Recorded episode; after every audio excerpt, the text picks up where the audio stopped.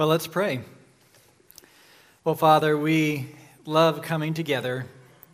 We love singing to you. We love fellowshipping in your name. We love partaking in communion together. Lord, we count it a privilege that we can gather together and worship you. And Father, we have sung to you, we have prayed to you, and now we want to listen to you. And we thank you that you speak through your word. We thank you for this account that will challenge us. I pray that you will be clear, that your Holy Spirit will work so that we can understand and embrace this message. In Christ's name, amen. Well, Pastor Paul moved to Washington, D.C. about 10 years ago. He moved there because he wanted to plant a church in the heart of the capital to reach America. He wanted to reach America's leaders. And so, through thoughtful Bible teaching as well as strategic outreach, he actually planted and grew a church of the very type of people that he wanted to reach. It's not only ethnically diverse, there are congressmen and senators from both parties, there's judges, lawyers, lobbyists, high profile leaders that are drawn to his thoughtful preaching. One day, as he is greeting the congregants after he preached the sermon, a, a new visitor comes and, and shakes his hand and introduces himself as Ray. And as Pastor Paul is holding Ray's hand, he notices on one hand, across the knuckles are W H I T E, followed by P R I D E on the other hand. And this man, Ray, wants to get together with Pastor Paul. Pastor Paul agrees. They swap contact information. And Pastor Paul looks up Ray on the internet and figures out that Ray is a racist of the worst sort. He has a YouTube channel that's devoted to white supremacy. If you look at his Twitter handle and tweets, they are vile, reprehensible, racist, and cruel.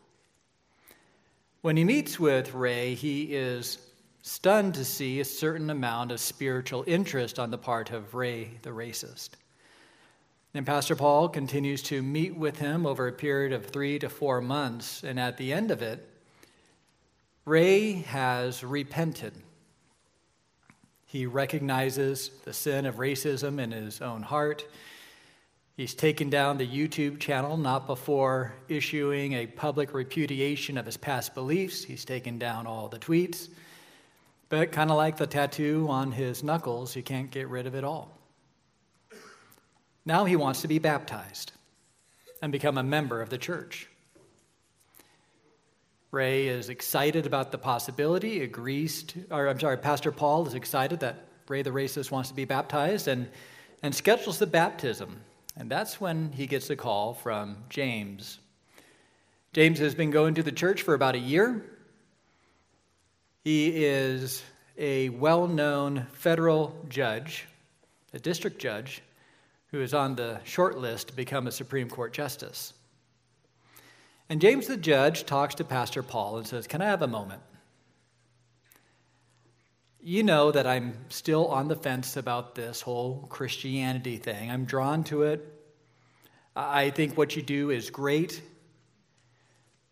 But here's the deal if Ray, the racist, is baptized and becomes a member of this church, and I am associated with him, if I am nominated to become a Supreme Court justice, the Judicial Committee will eat me alive.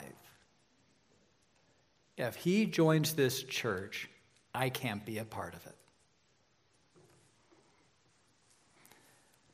So, if you're Pastor Paul, what do you do? What do you do? Do you try to maybe place Ray in a, in a different church so that you can keep on reaching the Jameses of this world? Do you tell James to, to take a hike? What do you do? With that in mind, let's turn to Luke 7:36 through 50. One of the Pharisees asked him to eat with him. And he went into the Pharisee's house and reclined at the table. And behold, a woman of the city who was a sinner, when she learned that he was reclining at the table in the Pharisee's house, brought an alabaster flask of ointment. And standing behind him at his feet, weeping, she began to wet his feet with her tears, and wiped them with the hair of her head, and kissed his feet, and anointed them with the ointment. And when the Pharisee who had invited him saw this, he said to himself, If this man were a prophet, he would have known who and what sort of woman this is who is touching him, for she is a sinner. And Jesus answering said to him, Simon, I have something to say to you. And he answered, Say it, teacher. A certain moneylender had two debtors. One owed 500 denarii and the other 50. When they could not pay, he canceled the debt of both. Now, which one of them will love him more? Simon answered, The one, I suppose, for whom he canceled the larger debt. And he said to him, You have judged rightly. Then turning towards the woman, he said to Simon, Do you see this woman? I entered your house, and you gave me no water for my feet. But she has wet my feet with her tears and wiped them with her hair. You gave me no kiss but from the time I came in, she has not ceased to kiss my feet. You did not anoint my head with oil, but she has anointed my feet with ointment. Therefore, I tell you, her sins, which are many, are forgiven. For she loved much. But he who is forgiven little loves little. And he said to her, Your sins are forgiven. Then those who were at his table with him began to say among themselves, Who is this who even forgives sins? And he said to the woman, Your faith has saved you. Go in peace. Now, this is a singular story. It's not to be confused with Mary's anointing of Jesus before he was about to be crucified. It's an independent story that kind of follows in a, a common theme that we see in Luke, where Jesus confronts the self righteous. Right? You see that in the prodigal son? You see that in the Pharisee and the publican. And within this, this finely crafted story are three main characters, right? You have Jesus, Jesus, the Messiah, the Son of God. He, he is electrifying Israel with his preaching, he's mesmerizing them with all of his miracles. He is the number one candidate for being the Messiah, and everyone knows it. But there's one problem. Sure, he's got the teaching, he's got the miracles, but this is articulated in 734, where people say, Look at him, a glutton and a drunkard a friend of tax collectors and sinners. You know, we'd feel a lot better about Jesus' messianic credentials if he wasn't friends with those people, right? The next character is the woman. She's anonymous to us, but she is notorious to the community. Everybody knows her, and for the wrong reasons. Now, Jesus acknowledges that her sins are many. Jesus does not disagree with this assessment. We don't know for sure, but the fact that she seems to be unattached, known as a sinner, the most likely occupation of hers was the world's oldest profession a prostitute. Uh, she was someone who got around. No man would marry her. The devout would stay away from her, wise would look at her with suspicion. And yet she managed to make a living, make enough money to buy some ointment. And then you have Simon. He is a Pharisee and an expert in the law. He is Jesus' dinner host. Now, when you read the commentaries on this, there, there's some controversy about how bad is Simon. When you look at the number one enemy in Luke, it's the scribes and Pharisees, right? This nameless, self righteous horde. If, if I were to call you a Pharisee, it's not a compliment, right? So, one way of taking this is that Simon is trying to lure Jesus into a trap, and then he intentionally insults him by withholding all of the social graces uh, that have to do with hospitality. Doesn't anoint his head, doesn't kiss him on the cheek, and he doesn't give him water for his feet. Simon is bad. Now, here's a problem with that. Number one, Jesus addresses Simon by name. There is a, there's a humanizing element to this. And, secondly, when Jesus and Simon go back and forth, there's almost this respectful discourse He's even open to Jesus being a, a, a prophet, which explains why he is having him over. This is what I think is happening. He wanted to have an audience with Jesus without being accused of being a follower of Jesus. Now, last summer, President Joe Biden took a trip to Saudi Arabia.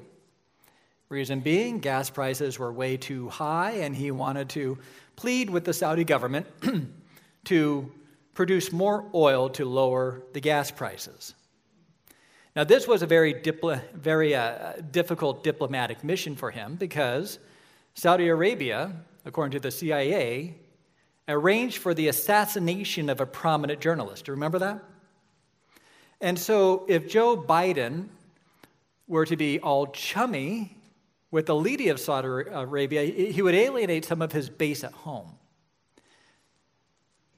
At the same time, he was going to Saudi Arabia for a reason, and if he insulted them, he would fail in his diplomatic mission. And so you can imagine that they probably had a discussion. When you meet the crown prince, who's the de facto ruler of the country, how are you going to greet him? Are you going to bow before him in deference? Are you going to give him the buddy handshake? Do you remember what they settled on? We'll give him a little fist bump right? Something that's deferential, not deferential, kind of friendly. And, and yeah, bad optics, admittedly, but you can kind of see that was kind of the discussion that was being had. So I think in this case, Simon wanted to have Jesus over, but decided to give him a little fist bump, right? Not the full orb hospitality.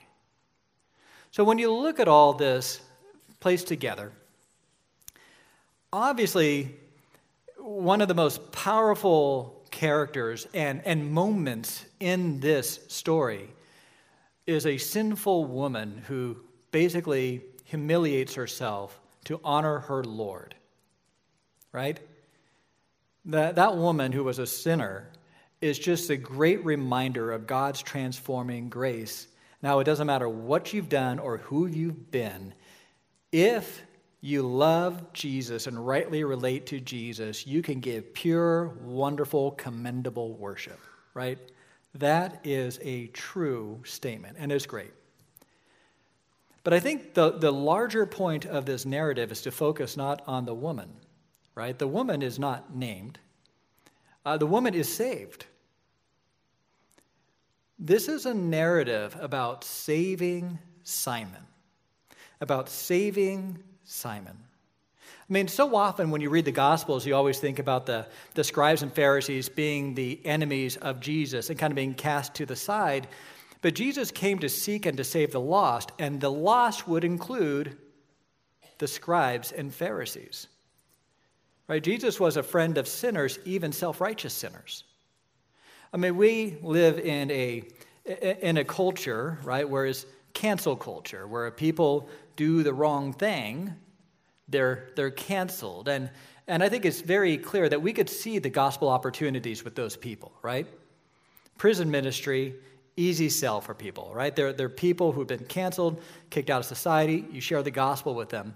But have you ever thought about reaching the canceling people? We live in a very self righteous society. And self righteousness, if you think about it, feels really good. I love feeling superior to other people, don't you? And you're probably thinking, I'm feeling superior to you right now for saying that. And yes, that does feel good.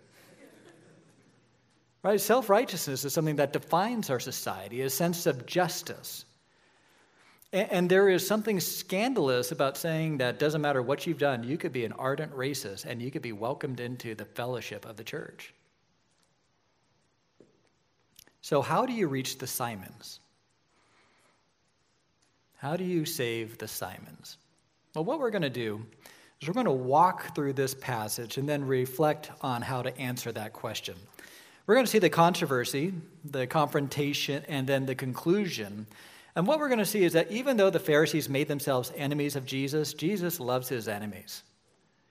And Jesus wants to reach out to the self righteous and save the self righteous, to save the Simons in this room and beyond. So let's look at the controversy in verse 36. One of the Pharisees asked him to eat with him, and he went into the Pharisee's house and reclined at the table. So Jesus likely preached at the synagogue, and he received a special dinner invitation from Simon. Jesus, why don't you come on over? We'll have meal, we'll invite some of the other local leaders, and perhaps discuss the teaching and other things, right? There's, there's a way of having fellowship around the meal, although it wasn't really fellowship because Simon very carefully makes sure that he doesn't embrace Jesus too much so that his Pharisaical friends don't get the wrong idea. And so, what they would do is they would gather around a kind of a table on the floor, and, and they would kind of lean like this with their feet extended out this way, and they would kind of reach over and grab the food and eat that way. So, Jesus is reclining, his feet are extended away from the table when, when all of a sudden the following happens. And behold, a woman of the city who was a sinner, when she learned that he was reclining at the table in the Pharisee's house, brought an alabaster flask of ointment, and standing behind him at his feet, began she began to weeping, she began to wet his feet with her tears, and wiped them with her hair of her head, and kissed his feet, and anointed them with ointment. Now, as I mentioned, she was a notorious sinner, likely a prostitute, gave her body to hundreds of men a year. If you're walking by her, wise with your husband, you would lay back and make sure that your husband does not give any knowing looks to her. Around the dinner table, if your girls are acting up and being rebellious, you say, You better be careful or you'll end up like her. No man would touch her, no man would marry her. She was a sinner. But clearly, she had a previous encounter with Jesus, one that changed her life. She might have been in the audience when Jesus was teaching. Perhaps Jesus talked to her. He was a friend of sinners, after all. But she was someone who was transformed by Jesus. And when she hears that Jesus is reclining and eating, she takes a great risk and basically crashes the banquet. She has a message that she wants to give, and that's one of, of love and gratitude.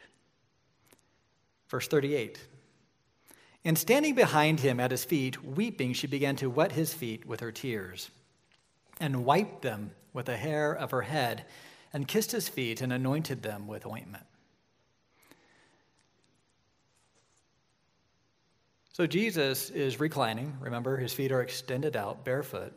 She comes in, and, and you can almost hear the judgmental thoughts, right? What is she doing here? And why, and why is she why is she weeping? And then immediately she gets on her knees and she's hovering over Jesus' feet, weeping. And, and the word weeping is also used of rain showers. Right? We're talking water just pouring out of her eyes onto his feet. And all the dust begins to moisten and she decides to wipe it clean with her hair. And that's as indignifying as it sounds. When she is satisfied that his feet are clean enough, she doesn't dare kiss him on the cheek. She kisses him on his feet over and over and over again.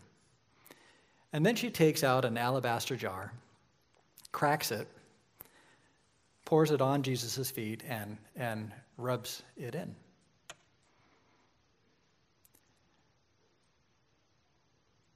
If I was there, being honest, I would be uncomfortable by that.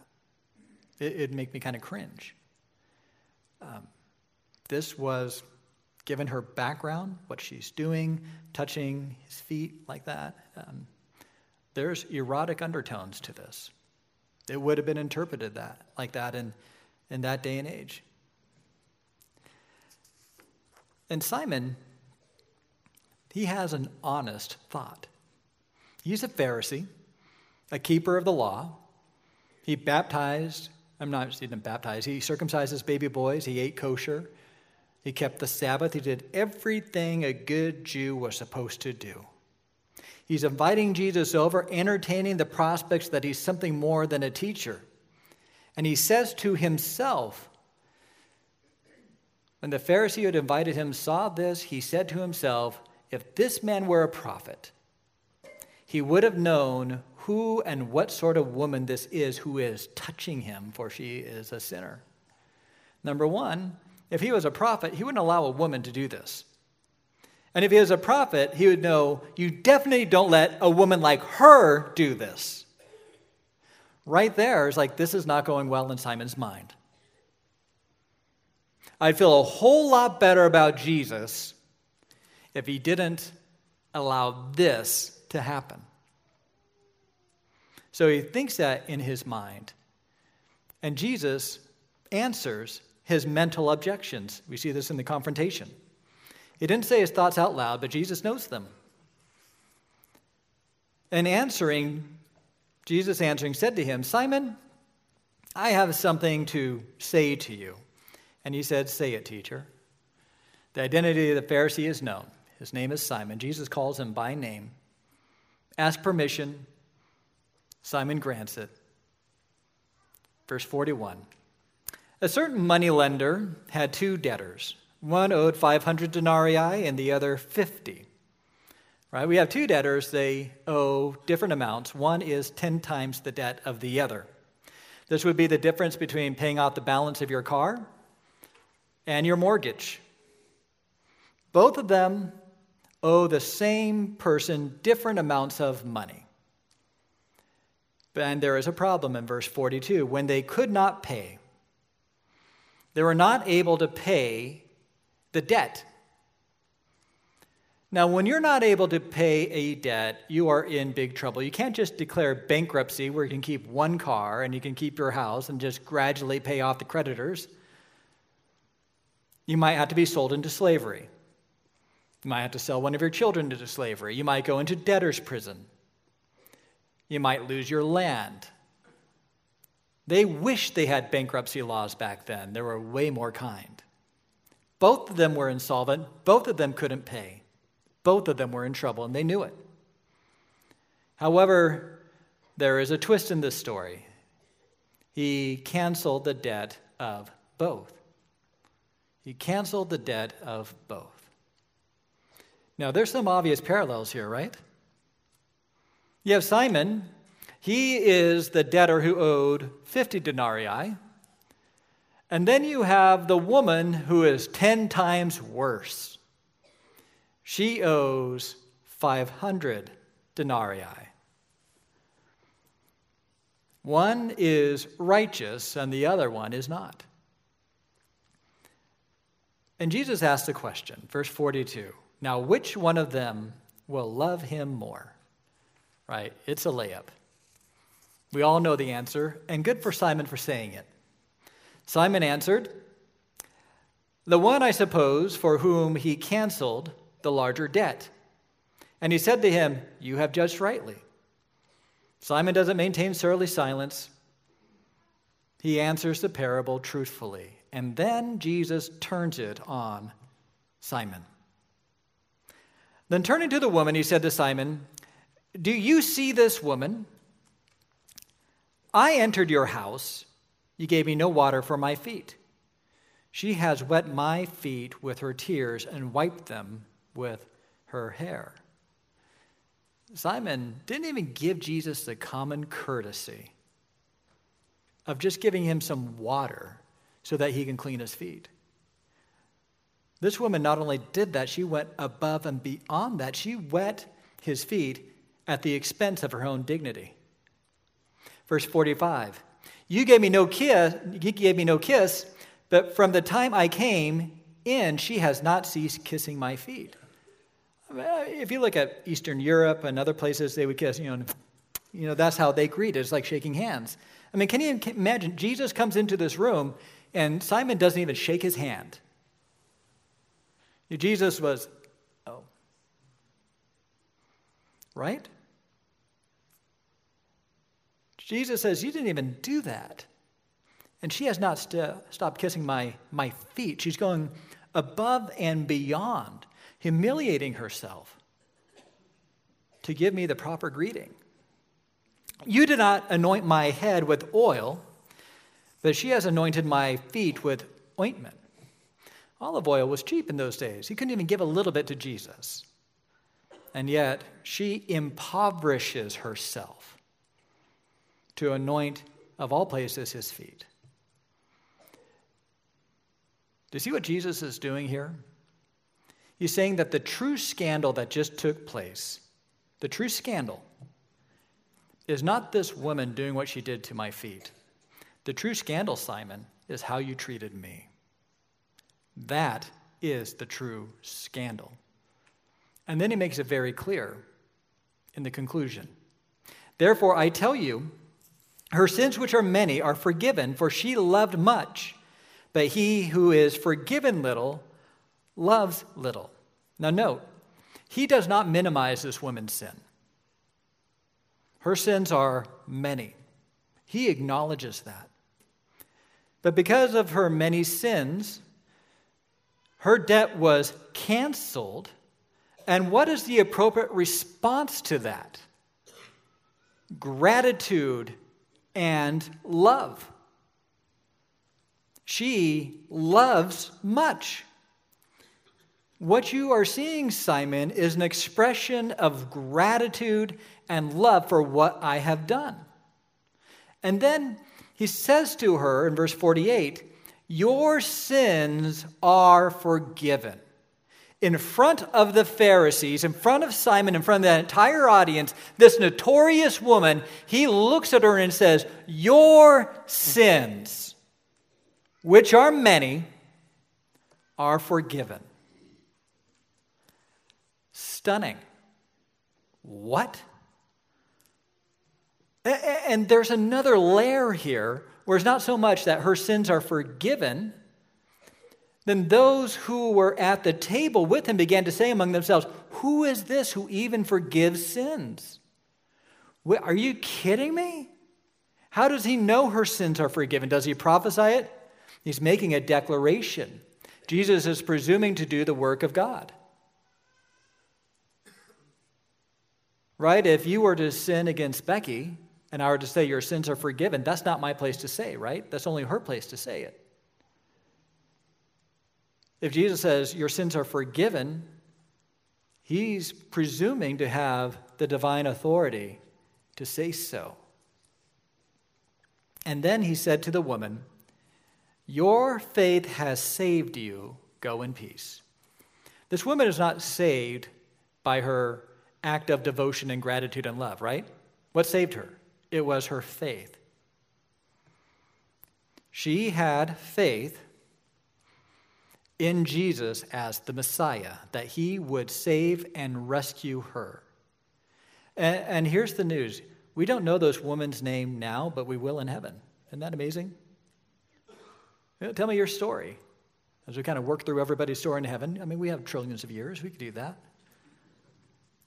In one of these conversations, we're going to talk to her and, and realize wait, wait, wait, wait a second. You're the woman from Luke, Luke 7?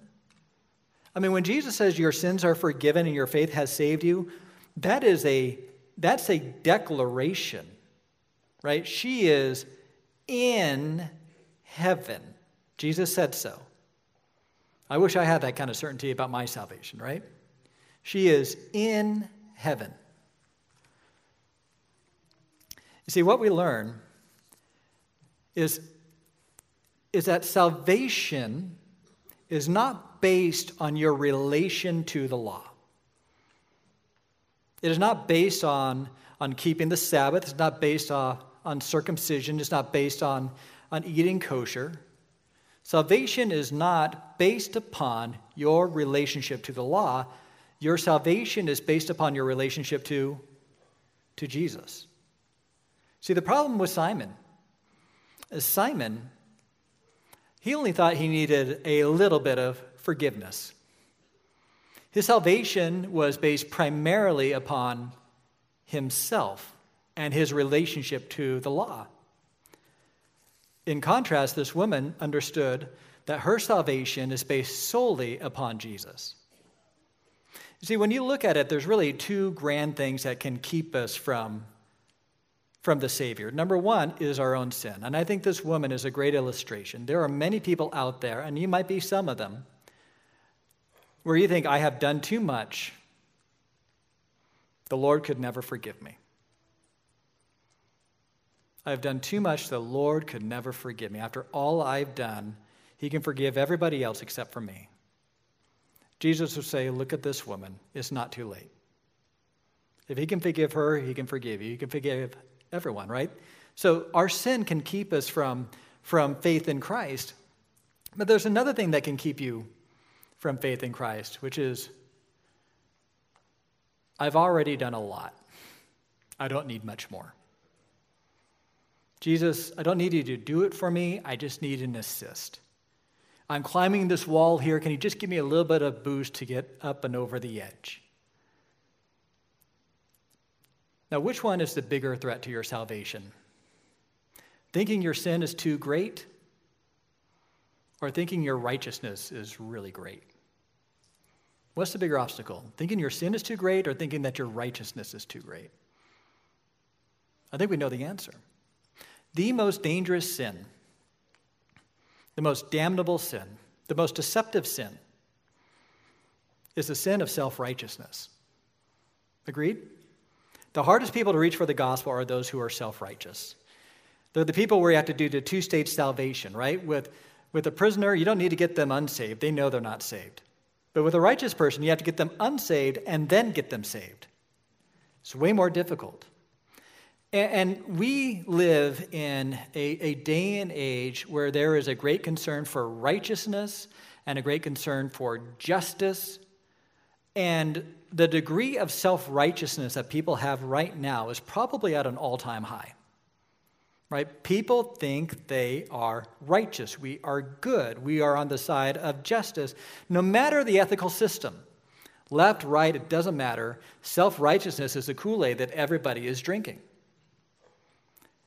So, how do you penetrate that? Well, one of the big obstacles for self righteous people is that they are scandalized by the gospel. Did you know that? The gospel actually offends them. Many people are scandalized by inclusion. How can we include somebody like racist Ray? I've had many gospel conversations where one of the objections that people would bring up is okay, my grandma was sweet and kind, but an agnostic. How can you tell me that she will be judged for her sins forever? And these serial killers who claim to be born again in prison will be in heaven when my grandma will not. Have you ever heard that one? In fact, you go down the line and you Google born again serial killers, there's a lot out there. There's a lot out there. In fact, there was a book written by the pastor who led one of them to Christ, and, and I was looking at uh, an article that pointed me to some of the Amazon reviews. And this is one of the Amazon reviews. I don't know why you or this person who posted above you cares about the state of this killer's soul, much less has any desire to meet him in heaven. It's just plain creepy.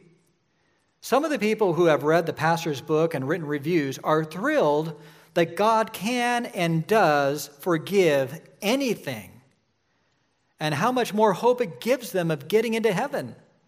Good Lord, what kind of sins did they commit themselves to be relieved by something like that? Right? Scandalized. What kind of sin did these people commit that they're encouraged that the serial killer is going to heaven?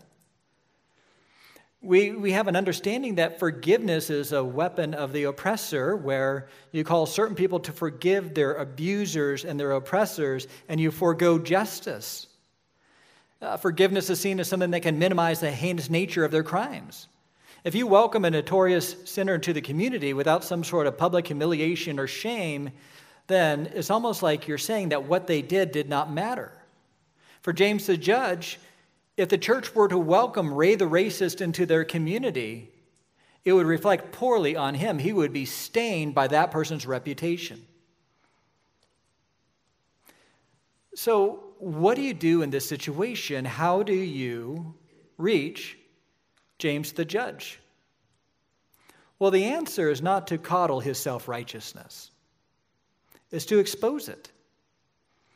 You see, when he says, I can't be associated with him, there, there's many things latent in that. Number one, James the Judge does not believe in the supernatural power of God to change people, not with any conviction.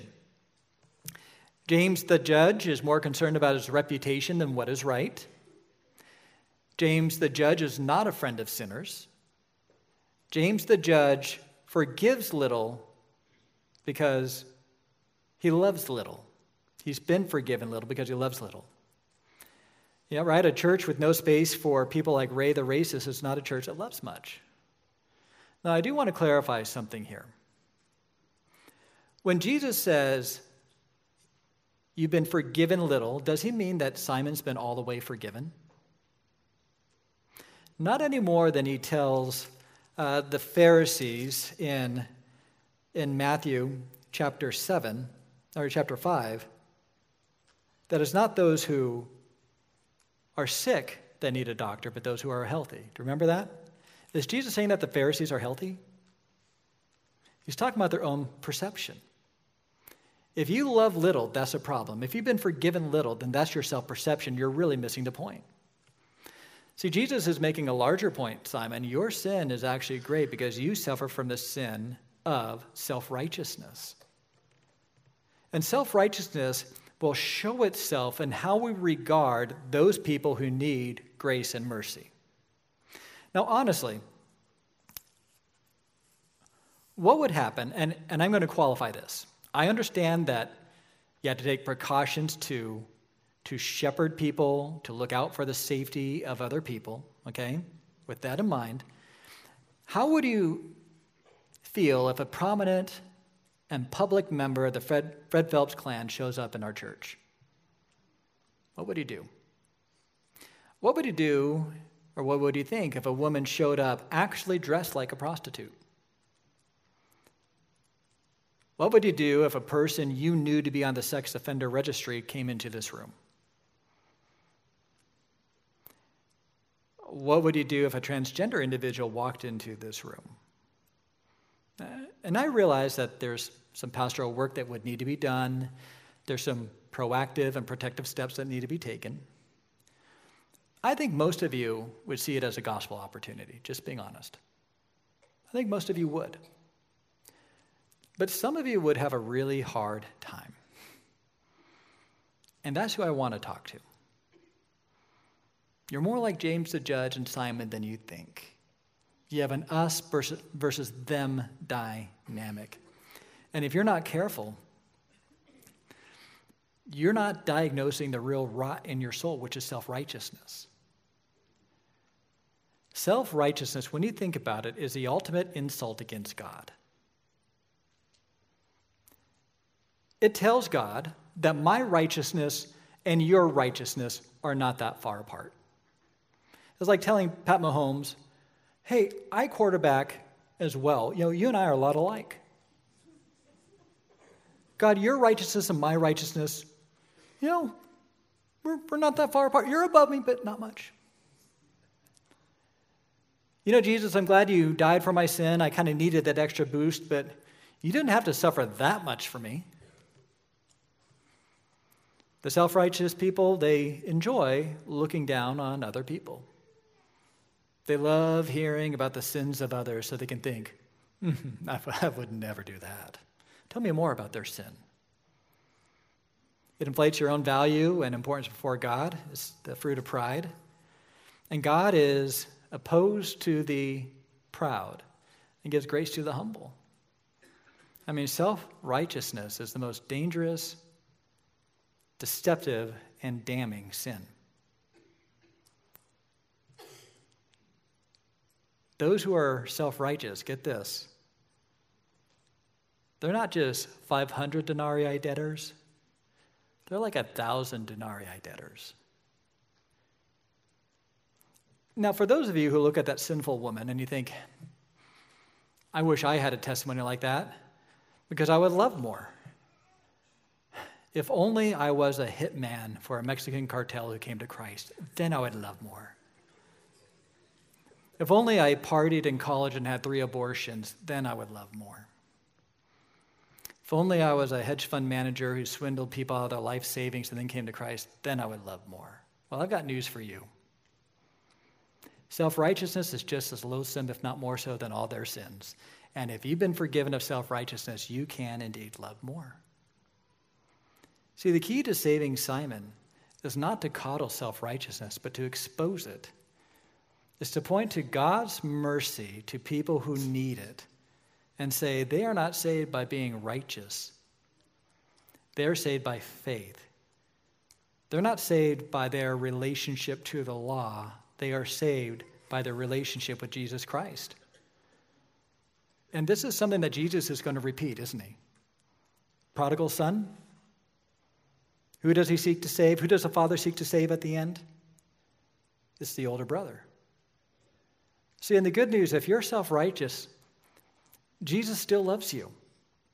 He still died on the cross for you, and he wants to rescue you. But you have to acknowledge that there is a barrier that's holding you back. Blessed are the poor in spirit, for theirs is the kingdom of God. Right? Salvation is available to all, even if you're self righteousness. And what's really interesting about this parable, or about this story, is there is a story being told, right? Where Simon invites Jesus over. He considers whether or not Jesus is really a prophet. That is now under suspicion, and he has mental thoughts that indicate it so. And then Jesus reads his mind, which is something only prophets can do, right? Addresses it. And you see, the sinful woman is, is declared to be forgiven and saved. But that declaration is not given to Simon, is it? It's almost like if you were to watch the movie of this, the final frame would be set on Simon. And there would be a question What about you, Simon? Are you going to love little or love much? Are you going to admit that you've been forgiven little or forgiven much? What you decide, Simon, in this moment will determine your eternity. And that's what I leave you with. Do you believe that you've been forgiven little? Or do you believe you've been forgiven much? How you answer that question, and we're looking at the honest answer, not the, oh, of course, much. But if you find yourself thinking that I've been forgiven little, especially compared to all these other people, you're a lot more like Simon than you realize. Let's pray. Well, Father, I pray for the Simons in this room that they will come to terms with the evil of self righteousness, that they will turn from it, turn to you, and see that righteousness is not given to us on the basis of our relationship with the law, but by our relationship with you. That we'll gladly surrender everything to you as people who truly need a Savior, and that you'll transform and change us, give us hearts of gratitude and love. In Christ's name, amen.